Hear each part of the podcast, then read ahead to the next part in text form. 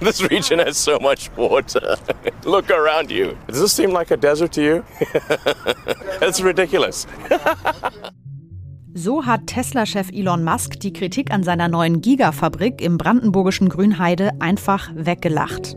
Kritik daran, dass ausgerechnet in einer der trockensten Regionen von Deutschland gebaut wurde, obwohl die Elektroautoproduktion viel Wasser benötigt. Das war letzten Sommer. Der damalige Kanzlerkandidat Armin Laschet stand bei der Szene peinlich berührt und gequält lächelnd daneben. Denn die Politik ist in einem Dilemma. Einerseits ist die Fabrik ein wirtschaftlicher Glücksgriff für Brandenburg, ja den ganzen Industriestandort Deutschland. Und ein Beispiel dafür, dass auch in unserer bürokratischen Republik ganz à la Silicon Valley Gigantisches in Rekordzeit gebaut werden kann. Das wurde auch die heute in Grünheide angereiste Politikprominenz nicht müde zu betonen, wie wir gleich von meiner Kollegin Julia Löhr hören, die vor Ort dabei war. Andererseits laufen Umweltschützer Sturm gegen die Fabrik, für die Tesla rund 300 Hektar Wald in einem Wasserschutzgebiet gerodet hat. Wurde da einem der reichsten Männer der Welt vorschnell der rote Teppich ausgerollt, auf Kosten der Umwelt? Das frage ich hier im FAZ-Podcast für Deutschland gleich den brandenburgischen Wirtschaftsminister Jörg Steinbach, der Tesla nach Ostdeutschland gelockt hat.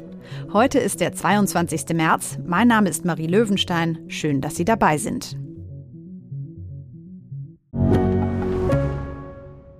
Ich bin Dr. Robin John, Allgemeinarzt in Schönebeck. Das ist 15 Kilometer von Magdeburg entfernt und trotzdem zu weit, um hier Nachwuchs zu finden. Immer mehr Praxen im Salzlandkreis bleiben unbesetzt und Patienten haben lange Wege und noch längere Wartezeiten. Das muss sich ändern.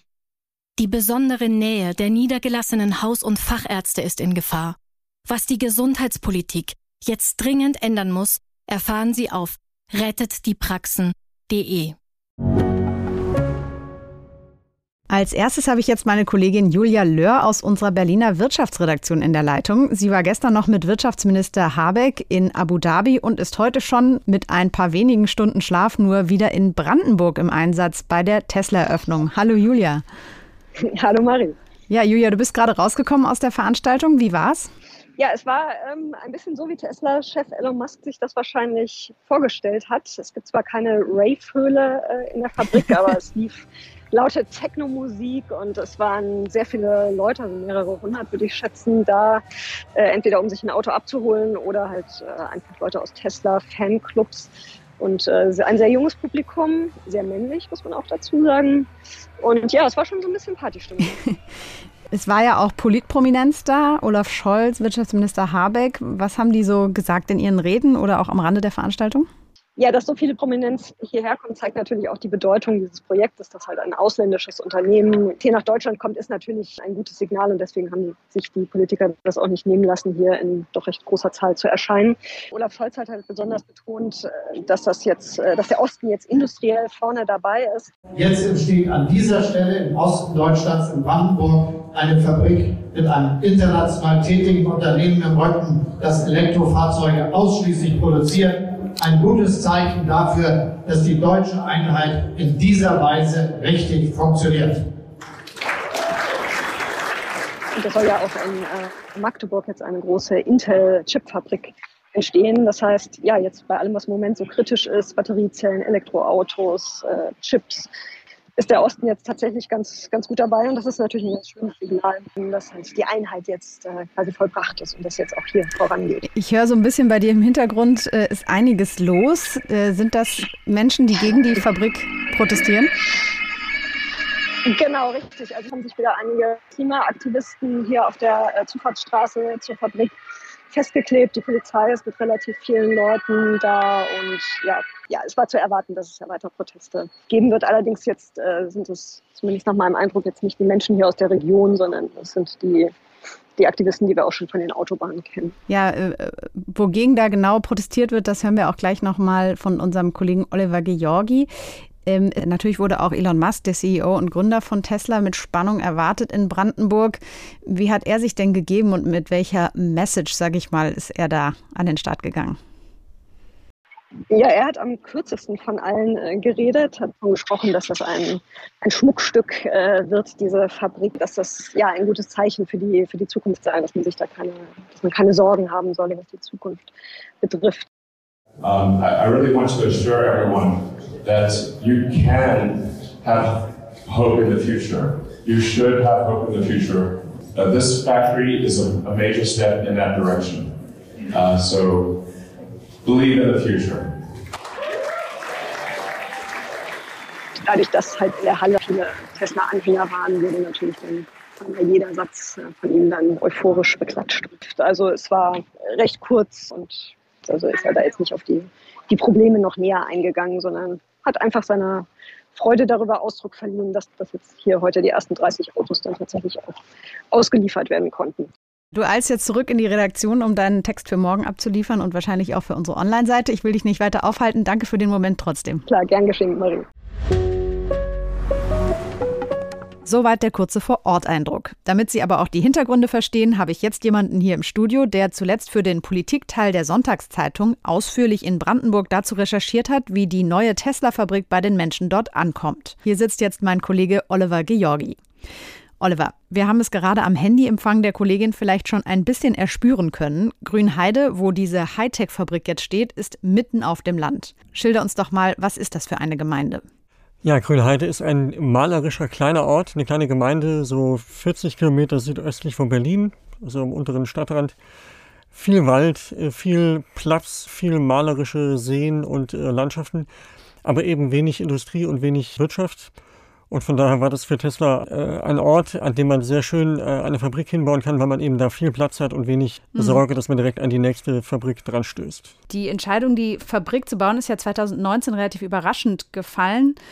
Und dann wurde diese Fabrik da hochgezogen in nur zwei Jahren. Wie es dazu gekommen ist, darüber spreche ich gleich noch mit dem brandenburgischen Wirtschaftsminister. Aber erzähl du uns doch mal, wie das logistisch vonstatten gegangen ist und ja, auch wie sich die Gemeinde dadurch verändert hat. Na, die Gemeinde hat sich natürlich äh, enorm verändert. Äh, Im Grunde hat ja Elon Musk äh, 2019 verkündet, nach einer Ausschreibung, die er in Europa gemacht hat, dass er die äh, neue Fabrik dort bauen will. Innerhalb weniger Wochen, kann man sagen, äh, haben dort die Arbeiten begonnen. Also äh, man hat in einem Wasserschutzgebiet dort angefangen, Bäume zu roden, und zwar ganz schön viele, 300 Hektar Fläche. Wow. Weil man sich ja vorstellen muss, in der ersten Ausbaustufe sprechen wir von 12.000 Mitarbeitern, irgendwann von 500.000 äh, Autos, die dort gebaut werden mhm. soll. Und daneben ja noch eine eigene Batteriezellfabrik. Also da ist schon enorm viel Platz, der da, der da gebraucht wird. Und das sozusagen mit der ganzen Infrastruktur, mit der mit den Straßen, mit den Schienen, mhm. die man dafür braucht, um auch die Logistik äh, bewältigen zu können, hat natürlich die Gemeinde und die, äh, die Struktur dort enorm verändert. Mhm. Heute geht es ja los mit der Auslieferung der Autos. Eigentlich wollte Musk ja, dass das schon letztes Jahr im Sommer passiert. Dann hieß es Dezember und jetzt ist es eben schon März. Aber man muss schon sagen, im Vergleich zu ähnlichen Projekten in Deutschland ist das phänomenal schnell gegangen mit der Tesla-Fabrik. Wie kann das sein? Naja, man hat natürlich dann enorm auf die Tube gedrückt. Im Grunde hat Tesla mit Vorabgenehmigungen gebaut. Also es war, äh, gab noch keine endgültige Genehmigung. Aber, und das war das Novum dort, auch in der deutschen Ansiedlungsgeschichte, äh, Tesla hat auf eigenes Risiko gebaut. Das heißt, äh, wenn eine Genehmigung oder die, die endgültige Genehmigung nicht erteilt worden wäre, hätte Tesla theoretisch alles wieder zurückbauen müssen. Und selbst jetzt, heute sollen die ersten Autos ausgeliefert werden, konnte Tesla die nur probeweise produzieren, weil sozusagen immer noch Auflagen erfüllt werden müssen und es eine elend lange Hängepartie gab über die Frage, ob man dort überhaupt umweltgerecht und nachhaltig bauen darf. Wie findet denn die Bevölkerung das Ganze? Na, die ist natürlich extrem gespalten, weil es auf der einen Seite natürlich, äh, wie immer, wenn so eine große Ansiedlung kommt, es auf der einen Seite jene gibt, die sich total freuen, die das als Riesenchance begreifen und die sagen, dafür müssen wir eben auch vielleicht einen Preis bezahlen, der darin besteht, dass wir ja auch vielleicht im Wasserschutzgebiet mal ein mhm. Auge zudrücken. Ein großer Verfechter, also vielleicht auch der größte Verfechter der äh, Fabrik, was auch man nachvollziehen kann, ist der Bürgermeister von Grünheide, den ich getroffen habe dort vor Ort. Er sagt, das ist ein Lottogewinn für seine Gemeinde. Nicht unbedingt wegen der Gewerbesteuer, sagt er, sondern wegen der Arbeitsplätze, die entstehen und er sagt, das könne sich für das Gemeindeleben extrem positiv auswirken. Wir haben über Jahrzehnte einen Großteil der Generation zwischen Jugend und, und Senioren verloren, weil hier die entsprechenden qualifizierten Arbeitsplätze eben nicht vorhanden waren. Und so sehen Sie das in den Sportbereichen, so sehen Sie das in, in, in sämtlichen Bereichen des gesellschaftlichen Lebens, hat sich das in den letzten 30 Jahren so abgezeichnet. Und diese Chance haben wir jetzt natürlich. Also Arbeitsplätze, die entstehen welche anderen positiven Effekte der Fabrik gibt es denn noch auf die Region? Na, ein ganz großer Punkt ist natürlich die Infrastruktur. Der Bürgermeister von Grünheide sagt, dass er jetzt mehr Geld hat, um Kindergärten zu bauen und Schulen auszubauen und dass man natürlich auch die medizinische Versorgung in der Gemeinde jetzt ertüchtigen kann, weil man eben einfach mehr Mittel zur Verfügung hat durch die Ansiedlung äh, von Tesla. Die Gemeinde Grünheide wird in diesem Jahr noch beginnen mit dem Bau einer Rettungszentrale und da werden dann stationiert Feuerwehr, Taucher, DLAG und ein Notarzt. Und wenn man sich die Struktur der Notärzte in Brandenburg anguckt, also zwischen Fürstenwalde und und Berlin gibt es dann nur noch den Standort in der Gemeinde Grünheide. Und, und das sind natürlich Möglichkeiten, da hätten wir vor, vor drei Jahren also wirklich nur von geträumt.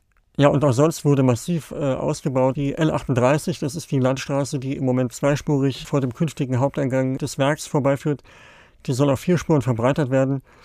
Es gibt einen Bahnhof, der Bahnhof Fangschleuse, der soll näher an das Werk verlegt werden, damit die Mitarbeiter von Tesla besser zur Arbeit kommen. Und auch der Takt der Bahnstrecke, die nach Berlin führt, auf der einen Seite und auf der anderen Seite Richtung Frankfurt-Oder, der wurde ausgebaut. Äh, früher fuhr die Regionalbahn jede Stunde und jetzt alle, alle 30 Minuten. Das ist etwas, da haben wir über 15 Jahre äh, drum gerungen, was natürlich auch eine Riesenerleichterung ist für die vielen Pendler, die nach wie vor nach Frankfurt und nach Berlin pendeln. Okay, verstehe. Das heißt, nicht nur können jetzt tausende Arbeiter zu der Fabrik hinpendeln, sondern auch Menschen Grünheide, die nicht in der Fabrik arbeiten, können da wohnen bleiben und dann zu anderen Arbeitsstätten, zum Beispiel nach Berlin, pendeln. Was macht denn diese bessere Anbindung zum Beispiel mit der Region? Ich könnte mir ja vorstellen, dass jetzt viele Menschen da auch gezielt hinziehen, weil der Alexanderplatz ist ja tatsächlich nur 50 Kilometer von Grünheide entfernt. Ja, das kann sein. Es gibt aber natürlich auch die Befürchtung der anderen Art, dass die hochqualifizierten Arbeiter, die in der Fabrik benötigt werden, dass die dann eben nicht in Grünheide wohnen wollen, sondern lieber in Mitte, eben in Berlin und dass die dann lieber rauspendeln und in der Großstadt wohnen. Mhm. So. Ähm, das muss man einfach mal schauen. Das sind die Befürchtungen der, der Menschen vor Ort. Fest steht, es wird äh, um eine Menge von Mitarbeitern gehen, 12.000 Mitarbeiter in der ersten Ausbaustufe und Prognosen gehen langfristig noch von viel mehr aus, von 40.000 Menschen. Das heißt, auch das kann enorme Auswirkungen noch in der Zukunft auf die Region haben. Also steigende Immobilienpreise, Preissteigerungen bei der Gewerbesteuer oder Erhöhung bei der Gewerbesteuer. Und die Hoffnung der Befürworter von Tesla ist natürlich, dass die ganze Region eine Dynamik bekommt, die auch weitere Industrieansiedlungen möglich macht. Es gibt auch schon Ideen, im weiteren Umfeld äh, neue Siedlungen zu bauen für die vielen Menschen, die dort arbeiten und dann hoffentlich auch wohnen werden. Deswegen habe ich auch Bürgermeister Christiani gefragt, ob Grünheide jetzt eigentlich zu einer Großstadt wird. Ich kriege oft die Frage gestellt, wird sich Grünheide zu einem zweiten Wolfsburg entwickeln? Kann ich ganz klar sagen, nein. Und das ist ein ganz einfaches Rechenbeispiel. Die Gemeinde Grünheide verfügt über eine Gesamtfläche von 126 Quadratkilometer. Davon sind 95 Quadratkilometer Wald 5 Quadratkilometer Wasser. Also bleiben bloß noch 26 Quadratkilometer. Da wohnen jetzt aber schon 9000. Insofern ist es schon aus der gegenwärtigen Gesetzeslage und rein rechnerisch nicht möglich, dass Grünheide sich irgendwo zu einer größeren Stadt entwickeln kann. Christiani sagt, dass die Gemeinde in den nächsten Jahrzehnten auf maximal 13.000 Einwohner anwachsen kann. Das heißt aber, ein Viertel der Einwohnerschaft, die es heute gibt, könnte noch dazukommen. Mhm. Das waren jetzt hauptsächlich die Befürworter, von denen wir bisher gehört haben. Es gibt aber natürlich auch viele kritische Stimmen. Wen hast du da zum Beispiel getroffen? Ja, zum Beispiel Manu Heuer, die da sehr vehement den Widerstand organisiert. Die hat eine Bürgerinitiative gegründet gegen das Werk und äh, als ich mit ihr gesprochen habe, hat sie die Fabrik als den größten Umweltskandal in der Geschichte der Bundesrepublik bezeichnet. Dadurch, dass teilweise die Straßen siebenspurig ausgebaut werden müssen oder sollen und dadurch halt noch Tausende an Hektar Wald gefällt werden müssen, wird sich das Mikroklima erheblich verändern. Und das Schlimmste ist letztendlich, dass diese Fabrik in einem Trinkwasserschutzgebiet steht. Wenn es dort zu einem Störfall kommt, dann ist nicht nur das Trinkwasser in der Region betroffen, sondern auch für große Teile von Berlin. Die Landesregierung weist diese Bedenken alle zurück und verweist auf das aufwendige Genehmigungsverfahren. Aber wie gesagt, äh, nicht nur bei Menschen wie Manu Heuer bleiben da erhebliche Zweifel. Stichwort Zweifel. In deinem Artikel schreibst du ja auch, dass der Wasserverbrauch der Fabrik vielen Sorgen macht. Was hat es damit auf sich? Ja, genau. Das ist, äh, man muss sich vorstellen, das ist eine Region, die viele Seen hat. Also an der Oberfläche ist viel Wasser, aber eben unten tief in der Erde ist es sehr trocken. Und das beunruhigt auch Manoheuer. Die Bevölkerung wird seit Jahren aufgefordert, Wasser zu sparen, weil wir auch eine der trockensten Regionen von Deutschland sind. Aber wenn der reichste Mann der Welt kommt und sagt, er möchte bei, in der Nähe von Berlin bauen, und dann wird ihm alles vor die Füße geschmissen, beziehungsweise der rote Teppich ausgelegt. Das ist für mich der größte Umweltskandal überhaupt. Ja, derzeit ist die Versorgung gesichert. Aber wenn die Fabrik mal irgendwann noch weiter ausgebaut werden würde, dann könnte schon eine Trinkwasserknappheit drohen. Davor warnt zumindest der zuständige Wasserverband. Und das Thema ist immer noch heiß diskutiert, wurde vor Gericht verhandelt. Es gab Umweltverbände, die dagegen geklagt haben, dass der örtliche Wasserverband mehr Wasser fördern darf für Tesla, für die Fabrik. Die reguläre Fördererlaubnis, die wegen Tesla 2020 um einige Millionen Kubikmeter erhöht worden ist, die wurde jetzt vom Verwaltungsgericht Frankfurt-Oder gekippt, weil sozusagen die nötige Öffentlichkeitsbeteiligung unterblieben ist. Da wurden die Menschen nicht genug gefragt. Das soll jetzt nachgeholt werden. Man hat jetzt aber einen Kompromiss erstmal gefunden, zumindest mittelfristig. Es gibt eine Duldung, also Tesla darf diese Menge Wasser im Moment entnehmen. Aber äh, das ist immer noch ein Streitpunkt und die Frage ist, ob das noch zufriedenstellend geklärt wird in den nächsten Monaten. Aber man könnte ja den Umweltschützern auch entgegenhalten, ja, Elektroautos sind doch eigentlich gut fürs Klima, sind klimafreundlich. Befriedet das die Kritiker nicht? Na, ich glaube, viele Umweltschützer oder auch äh, Gegner der Fabrik sind da durchaus gespalten. Die sehen schon, dass Elektroautos ganz gut sind, aber wollen nicht den Preis dafür zahlen, dass eine so große Fabrik mit möglichen Umweltschäden oder Umweltschädigungen bei Ihnen äh, vor Ort in der Gemeinde steht. Zumindest sagt das Manu Heuer, die ist absolut kein Fan der Technologie. Es ist ja nicht nur, dass durch diese Fabrik die Natur zerstört wird, sondern es werden auch andere Menschen ausgebeutet. Denen wird das Wasser weggenommen, um Lithium und Kobalt für diese Scheißbatterien zu fördern. Und das ist für mich, hat mit Umweltverträglichkeit überhaupt nichts zu tun. Ja, klingt also so, als hätte Tesla da zumindest in einigen Teilen der Bevölkerung noch ein massives Imageproblem. Wie geht die Firma denn dagegen vor? Äh, die haben einen Tag der offenen Tür veranstaltet im vergangenen Sommer. Da ist auch Elon Musk eingeflogen, sehr öffentlichkeitswirksam, wie so ein Außerirdischer, der mit seinem UFO da landet. ähm, es gab dann den Rummel mit einem Riesenrad. Die Menschen konnten in die Fabrik rein und sich das schon mal angucken. Und auch der Bürgermeister von Grünheide sagt, naja, das hat viele Bürger beruhigt weil das auf einmal dann plastisch wurde und man das Gefühl hatte, die kümmern sich. Auch technisch versucht Tesla die Bedenken zu zerstreuen, weil die Kritiker sagen, da könnte Batteriesäure oder könnten giftige Stoffe in die Umwelt gelangen. Da sagt das Unternehmen, es werde ein weltweit einzigartiges Fertigungsverfahren eingesetzt mit Trockenelektroden. Die äh, Umweltauswirkungen seien wesentlich geringer als bei normalen herkömmlichen Batterieproduktionen. Und generell verweist das Unternehmen immer darauf, dass es eine Vielzahl von Maßnahmen gibt und dass die ergriffen werden, um mögliche Auswirkungen auf die Umwelt zu minimieren. Auch was den Wasserverbrauch angeht, sagt das Unternehmen, wir brauchen 1,4 Millionen Kubikmeter für eine halbe Million Fahrzeuge pro Jahr. Das klingt viel, aber Tesla sagt, im Industriestandard und im Vergleich ist das immer noch sehr niedrig. Aber wie gesagt, Tesla weiß schon, äh, was es da macht und welche, welche Bedenken mhm. da bestehen. Und das war wahrscheinlich auch der Grund, äh, warum sie vor, naja, schon vor einer ganzen Weile in Wurfnähe vom Rathaus, da kann Herr Christiani äh, rüber gucken, so ein kleines Informationsbüro eingerichtet haben. Und da können die Bürger hingehen und können Fragen stellen und können ihre Bedenken äußern. Aber zumindest als ich da war, war da sehr wenig los. Also mir schien, dass die Bürger sich entweder damit abgefunden haben, dass Tesla dort jetzt stattfindet oder auch keine Fragen mehr haben. Ja, wird man sehen, wie sich das weiterentwickelt, diese ganze Diskussion. Vor allem, du hast es gesagt, die offene Frage ist ja einfach noch, wie läuft das jetzt mit dem Wasserverbrauch? Genau. Oliver, vielen Dank, dass du dir die Zeit genommen hast. Freut mich, vielen Dank. Wir haben gelernt, so eine Autofabrik, die auf die grüne Wiese oder in diesem Fall in den Wald gestellt wird, ist nicht nur ein wirtschaftlicher Faktor, sondern unter Umständen auch ein Politikum. Macht also Sinn, mit einem Politiker darüber zu sprechen. Das habe ich vorab gemacht und zwar mit Brandenburgs Wirtschaftsminister Jörg Steinbach von der SPD. Guten Tag. Schönen guten Tag. Sie haben es ja geschafft, mit Tesla einen amerikanischen Großkonzern in die ostdeutsche Provinz zu locken. Und ich bin mir sicher, da sind einige andere Regionen etwas neidisch. Wie haben Sie das denn geschafft? Das eine ist, dass wir ein Grundstück anbieten konnten, das bereits einen gültigen Bebauungsplan hatte. Das zweite ist, dass wir wirklich eine hohe Vertraulichkeit realisiert haben. Es ist mir mehrfach nachträglich von Tesla auch gesagt worden, dass die Tatsache, dass wirklich bis zum letzten Tag nichts an die Öffentlichkeit gedrungen ist, hat über die Zeit zu einem doch sehr engen persönlichen Vertrauensverhältnis geführt. Insofern, glaube ich, sind ein paar Faktoren ganz günstig zusammengekommen. Mhm. Wir haben gerade hier in der Sendung schon gehört, die Menschen vor Ort in Grünheide und in der Umgebung, die erhoffen sich ja von Tesla, von dieser Fabrik Jobs und Perspektiven gerade auch für junge Menschen, Weiterentwicklung der Infrastruktur. Einige Anwohner, mit denen wir gesprochen haben, hatten auch die Befürchtung geäußert, dass die Arbeitsplätze am Ende aber gar nicht ihnen zugutekommen könnten, sondern Arbeitnehmern aus dem nahen Polen oder hochqualifizierten ausländischen Ingenieuren, die dann lieber in Berlin wohnen und gar nicht in der Region. Wie sehen Sie das? das, was uns mitgeteilt worden ist, das sind natürlich jetzt keine scharfen Zahlen, aber dass ausländische Beschäftigte aus Polen äh, maximal einen Anteil von 30 Prozent haben werden.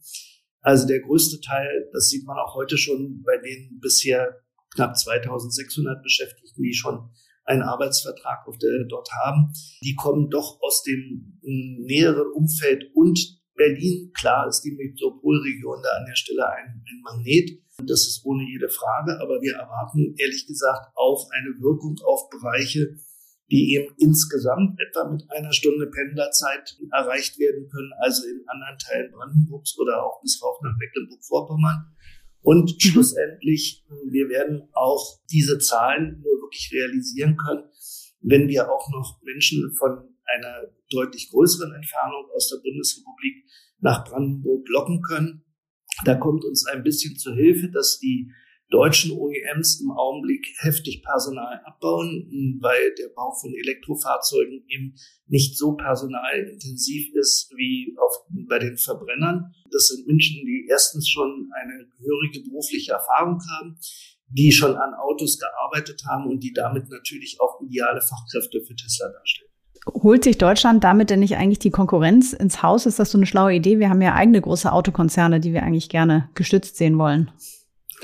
Ja und nein. Also ich glaube schon, dass diese Ansiedlung oder die Entscheidung, hier zu uns zu kommen, war für die deutsche Automobilwirtschaft schon ein gewisser Hallo-Wachruf. Was sich in den letzten zwei Jahren an Unternehmensentscheidungen getan hat, die eigene Elektromobilität nach vorne zu bringen. Ähm, VW hat vor ganz kurzer Zeit entschieden, in Wolfsburg dafür nochmal ein komplett neues Werk zu bauen. Das ist aber nicht das einzige Beispiel. Also ich glaube, es war sogar wichtig für die deutsche Automobilwirtschaft, diesen Hallo-Wachruf zu haben.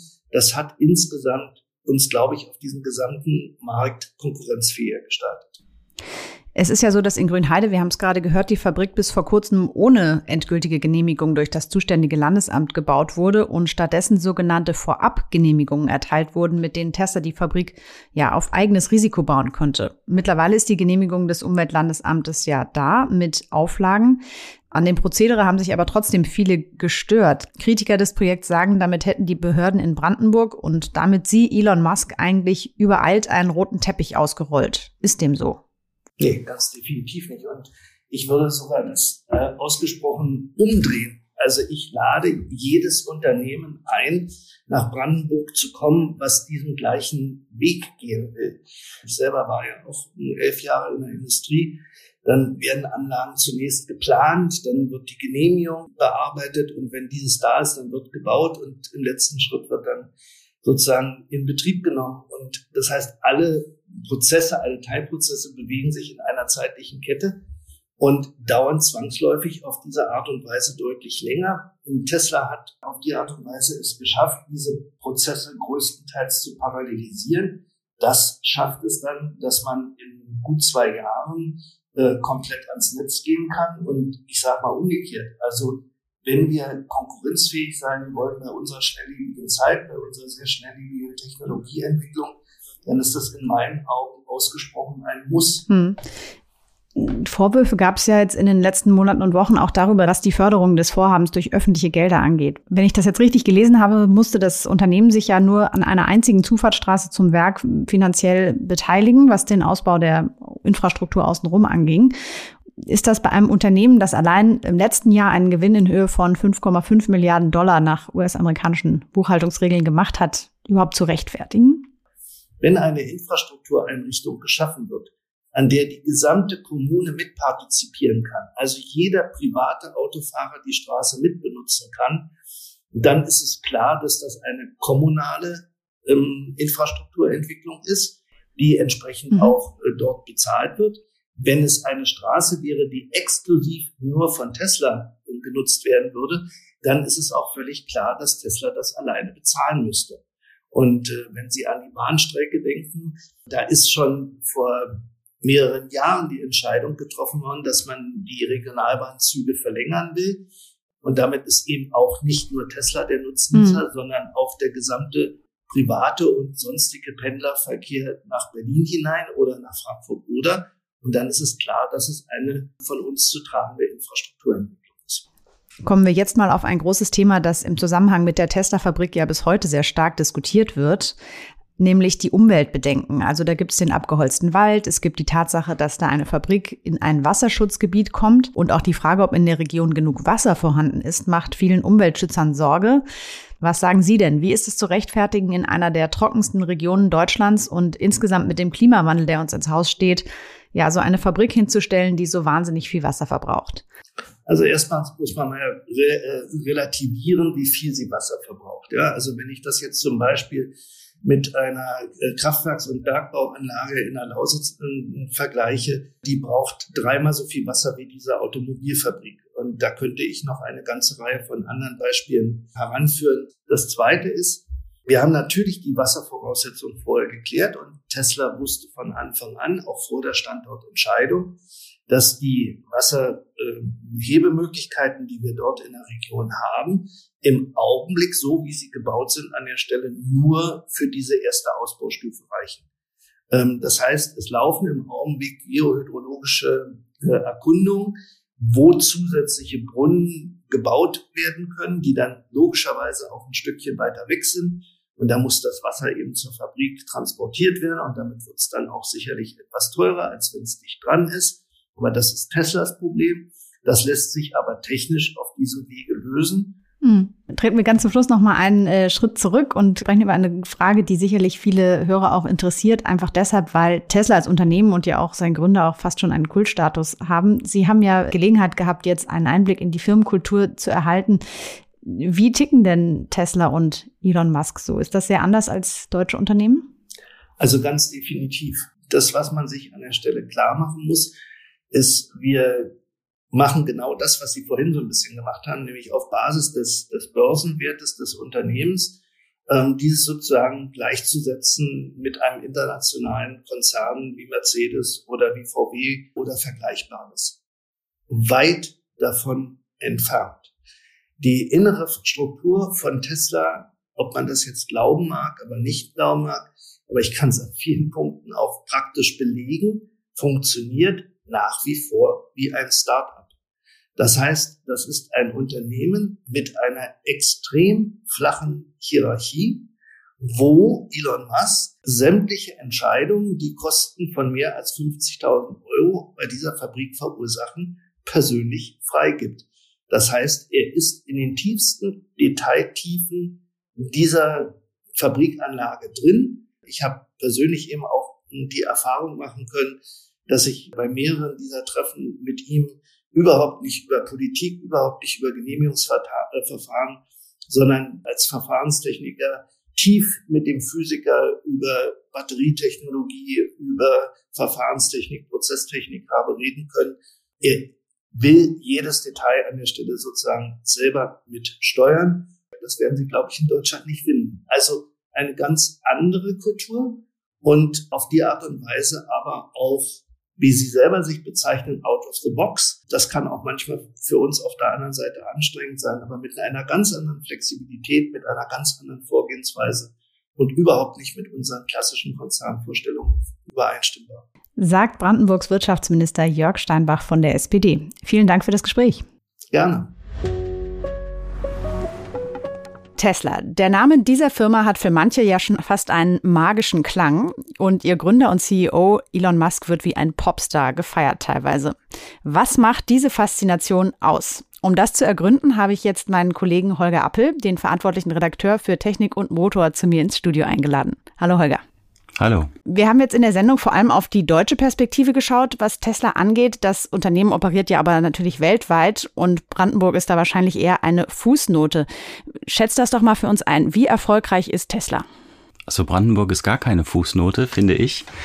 Ähm, denn die haben ja ein Werk in Amerika und eins in China und nun dann auch eins in Deutschland. Ich finde, das ist ein sehr großer Sprung. Es ist sehr mutig, genau in das Land des Autoerfinders zu gehen und ähm, wo das Auto vielleicht den höchsten Stellenwert auf der Welt hat. Er hat ja bis jetzt viele erfolgreiche Dinge gemacht und das Unternehmen verkauft heute um die eine Million Autos im Jahr.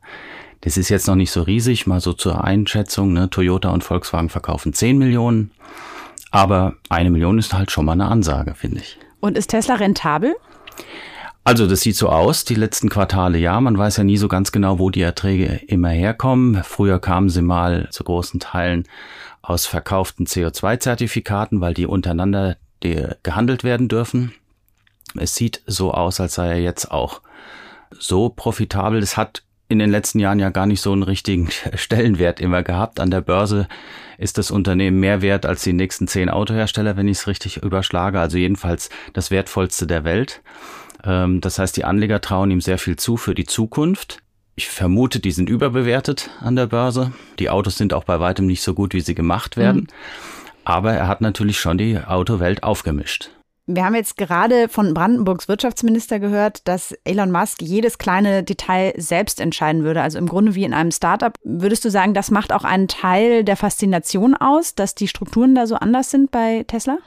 Es gibt ja Berichte darüber, dass er in den Fabriken teilweise geschlafen hat, ja, weil ihm das alles so ans Herz gewachsen war und weil er es auch kontrollieren wollte. Jedenfalls trifft er Entscheidungen, die bemerkenswert sind. Nehmen wir doch mal das Ladenetz zum Beispiel.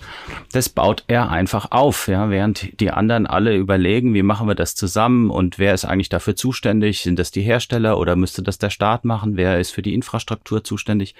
In der heutigen Zeit kommen noch die Kosten dazu für den Strom. Das ist nochmal ein anderes Thema, aber erst erstmal die Infrastruktur und die hat Herr Musk hingestellt.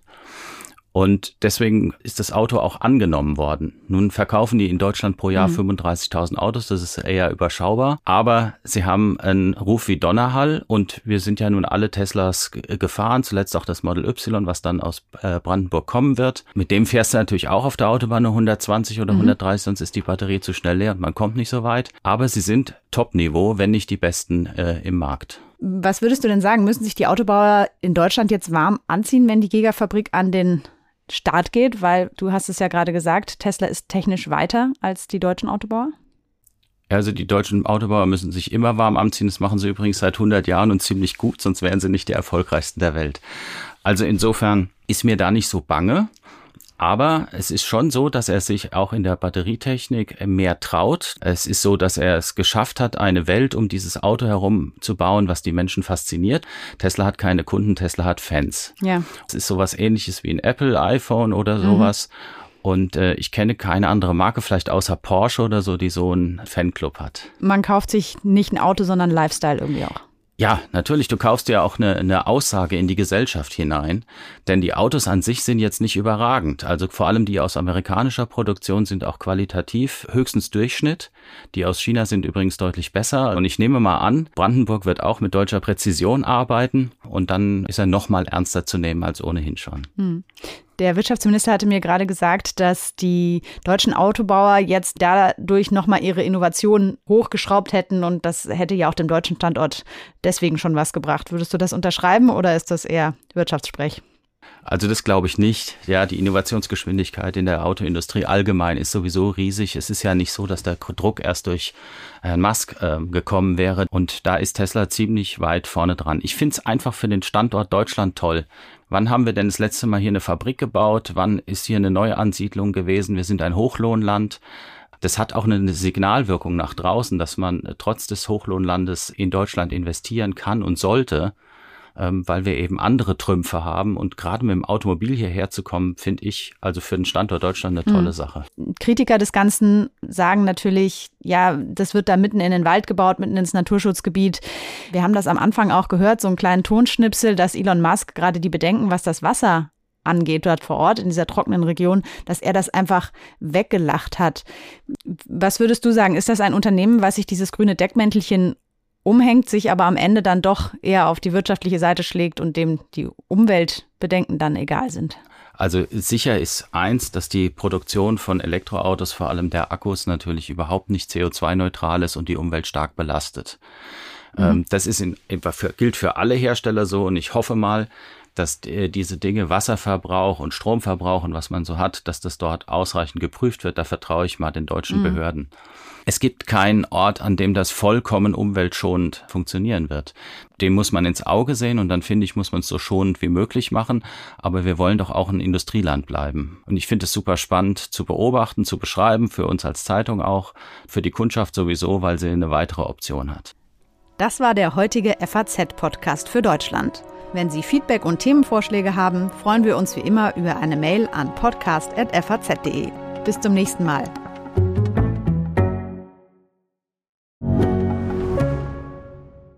Ich bin Dr. Robin John, Allgemeinarzt in Schönebeck. Das ist 15 Kilometer von Magdeburg entfernt und trotzdem zu weit, um hier Nachwuchs zu finden. Immer mehr Praxen im Salzlandkreis bleiben unbesetzt und Patienten haben lange Wege und noch längere Wartezeiten. Das muss sich ändern.